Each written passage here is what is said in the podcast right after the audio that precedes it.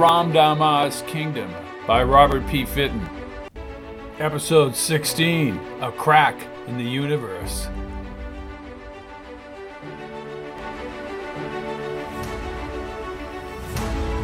Pete Barrett and Walter Stoddard, waited under a long canopy that had been set up along the spaceport runway. The rain had been falling steadily all day and into the night. Stoddard was very tense, standing rigidly and hardly moving at all. Barrett was not much better. He smoked cigarette after cigarette. Dr. Savard's spaceship was long overdue. Sure, you're right, Peter. How many damn times do I have to argue the point? Everyone will come to the same conclusion we have. Savard knows the pressure we're under. Do we really have to have a unison vote on this? Peter, would you please? This isn't going to be a vote. I just want it said that the problem was discussed. Good God. The press learns even years from now that I've made a decision for launch without consulting anyone. Besides, a combined look at this issue might give us new insights into something Savard might have overlooked. He's the expert, not us. If you're insistent on precipitating arguments, then kindly be quiet. Well, I'm sorry, said Barrett, inhaling the smoke. What, what about Kellogg? You said you were going to get him off the base. I didn't have to. The general has already been scheduled to leave the base. Worked out better than we could have hoped. Good, good.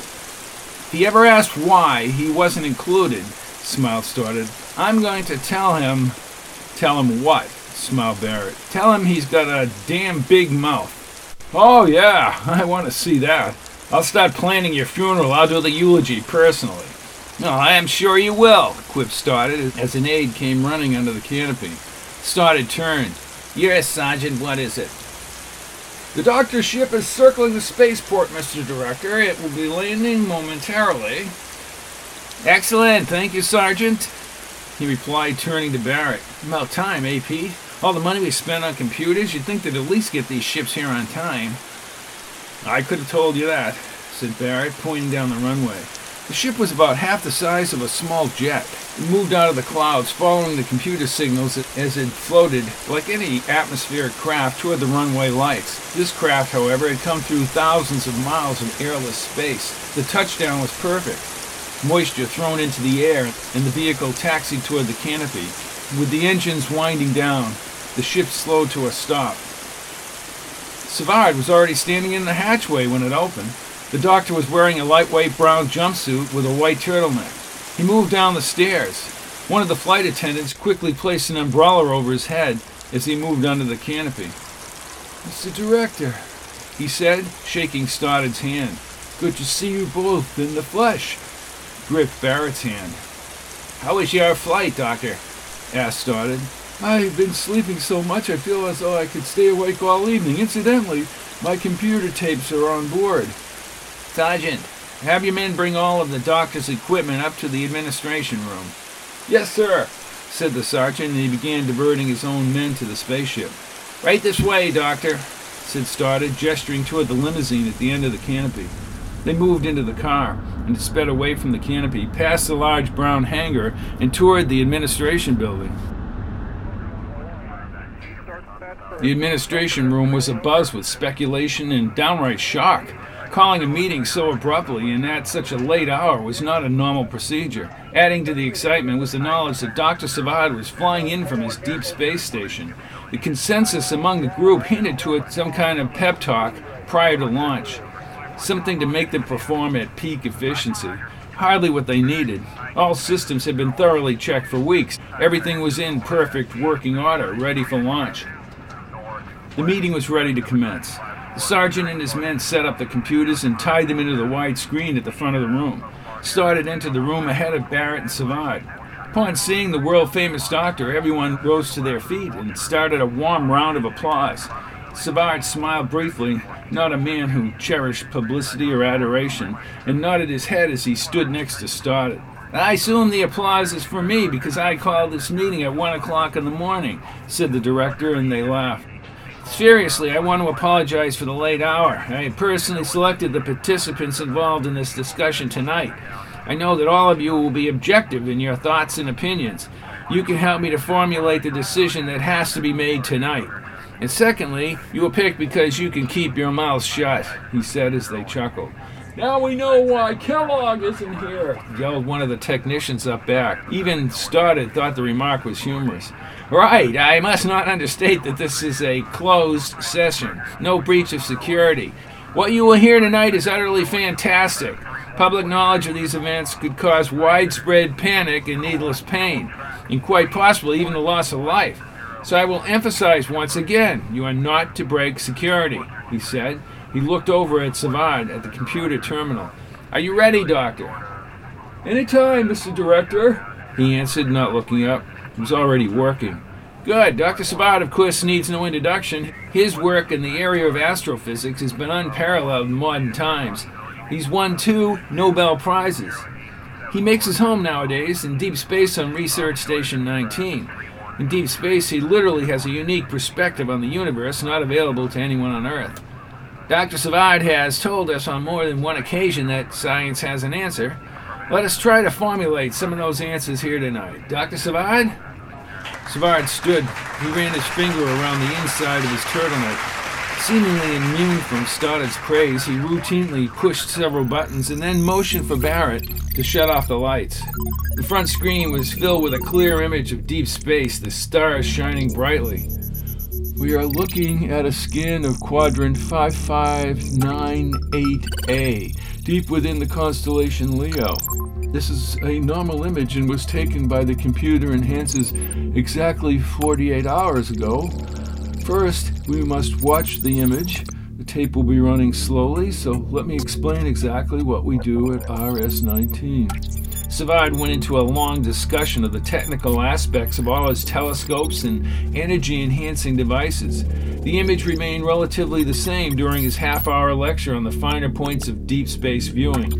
Most everyone was growing tired, wondering why they were sitting in the administration room at 1:30 in the morning. Now, as you can see, and as I have indicated, we can see a hundred times deeper into space than any Earth-bound telescope. The image is moving, he said, looking at the screen.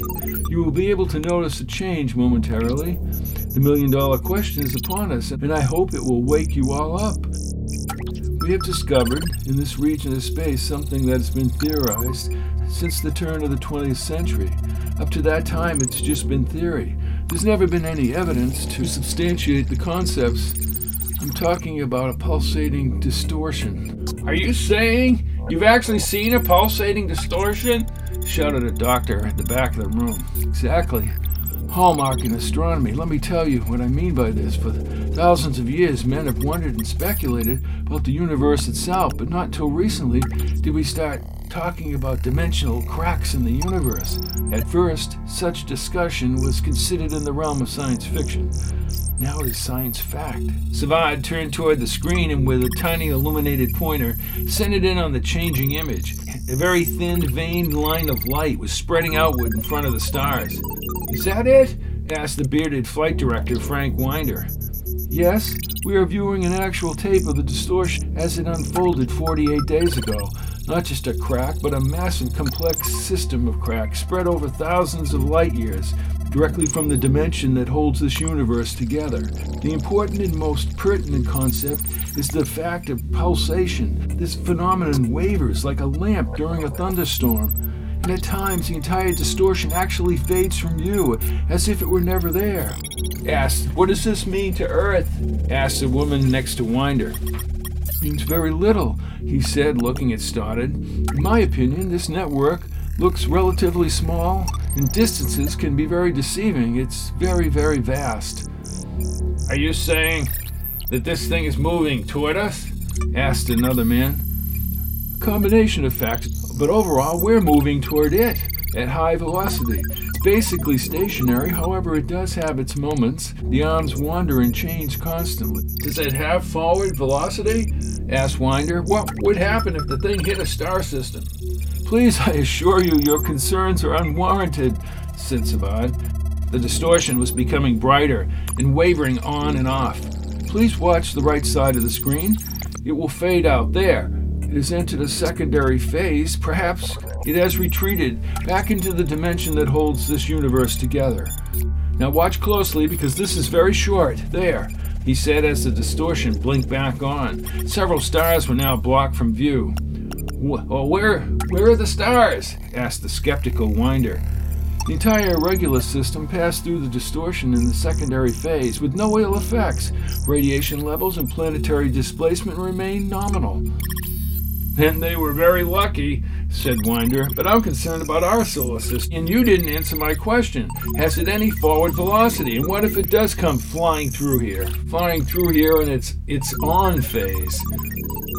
I'm not entirely sure, confessed Savard. The energy levels are extremely high. You see, the universe is actually sitting on these other dimensions. Doctor, I have the uh, utmost respect for your work, but just answer the question. Hundreds of stars have passed through the distortion in its primary phase. What happens to any object when it blinks out? The universe resumes its normal shape and density. All the readings are normal, Frank. And the forward velocity? Sometimes, yes, it does move erratically on its own. and you, Walter, want us to launch the SRT with this thing lurking out there? Can I say something? asked the man in back of Winder. Ah, please do, Craig, said Stoddard. Well, I share Frank's concerns. It's all quite academic. If that thing gets anywhere near Earth, it won't matter whether the SRT is in space or sitting here at the spaceport. Well, that's my opinion exactly, said Barrett from the far side of the room. If we go, it goes, and vice versa. Let me make one thing clear, interrupted Savard. The distortion is growing quite large. Even though it appears as though the distortion is moving right for us, I must assure you we will pass several hundred light years from any of its arms. There's nothing to worry about. I've interrupted, I've instructed the computers using all available data to calculate the odds. They're over a million to one. a million to one laugh, Winder. You sure have all the figures, all the right answers. Walter, I can understand your position, but you want us to just trust the doctor? What if Savard doesn't have all the facts? This whole thing seems quite erratic to me. Frank, the doctor is on top of the situation, argued Barrett. I suppose you know better. I only know this business sounds very risky. Stoddard stepped up front. The argument put forth says if the distortion hits us, everything will be wiped out. My question relates to one of those arms. It looks like tentacles. What if just part of the distortion came within our vicinity? Each of those arms, Mr. Director, is 500 AUs in diameter. 500 AUs? questioned Winder. Why, that's enormous. Precisely. Nothing will be affected if the distortion does not change direction radically. But you just told us it's erratic, said Winder. You're being totally melodramatic about this, Frank, said a man behind him. You can't just stop everything because of some unlikely possibility. I would like to delay the launch, Craig, said Winder bluntly, at least until this thing passes by, when there's absolutely no chance of it doing anything to the SRT. Frank, said someone else in back, the Earth could crack open on the runway with the same odds. Oh, that's great, Chuck. Real, real good example. All right, all right, hold it yelled Stoddard. I wanted this thing to be a discussion, not a free for all. Frank, let's see this for what it is. Like you said, it's new, and because it's new, it seems worse than it really is. I felt as though we should know what's going on before we launch the SRT. And we all respect you for it, Walter, said another man. I can see you had your mind made up before you even sat down in the room, said Winder. You didn't want a discussion, you wanted a rubber stamp. And you and you alone wouldn't be on the hook for this. There'll be no hook to be on because none of our words will ever leave this room, Stoddard said angrily. Maybe I feel a little uneasy discussing the fate of the world. And the whole thing is still up in the air, if you ask me. It pulses and then it doesn't pulse. It could show up out of nowhere.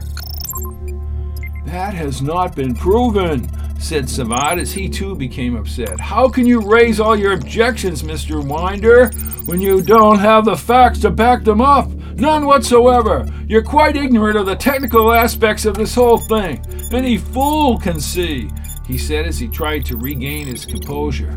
I have devoted five years of my life to research deep space. I think Frank was just trying to get out the facts, said Stoddard. That will end it. You're all aware of what the doctor has said. You know as much as I do. And you've heard about all the opposing arguments, he said, sneering at Winder. I personally am at a loss to agree with any of those concerns. I see no problem in letting the countdown proceed. So I will ask you all if you have any objections to launching the short range transport on Sunday morning. Winder, breathing rapidly, tapped his fingers on the desk. He knew his position was hopeless, but he had to speak up. I object, Walter. I object to all the possibilities. If you want to launch the damn thing, then go ahead. I don't need anybody's approval. My words are on the record. God help you if anything goes wrong. Winder, Peter, please, Sid Stoddard. Your objection has been noted, Frank, and I thank you for it. Now, as a further demonstration of his confidence in the mission, Dr. Savard has agreed to be on the flight of the SRT during the entire 10 days. I'm sure this will further boost our credibility. I look forward to it, said Savard. Once again, this meeting is classified, Sid Stoddard. The SRT countdown will continue and will launch on Sunday morning. Thank you all for coming here and thank you all for listening. Good night. Barrett walked directly over to Stoddard as the meeting broke up. This just added to our problems, Walter, he said, looking over at Winder. Looking over at Winder. Possibly Peter? Answered Stoddard as he moved towards Savard. But Winder was not through. Walter! Yes, Frank, what is it? I just wanted to tell you there'll be no breach of security. Well, that's encouraging, Frank. I'm glad you agree. I only agree about the security. Go home, Walter. Get a good night's sleep. If anything goes wrong with that SRT, just remember your ass is covered.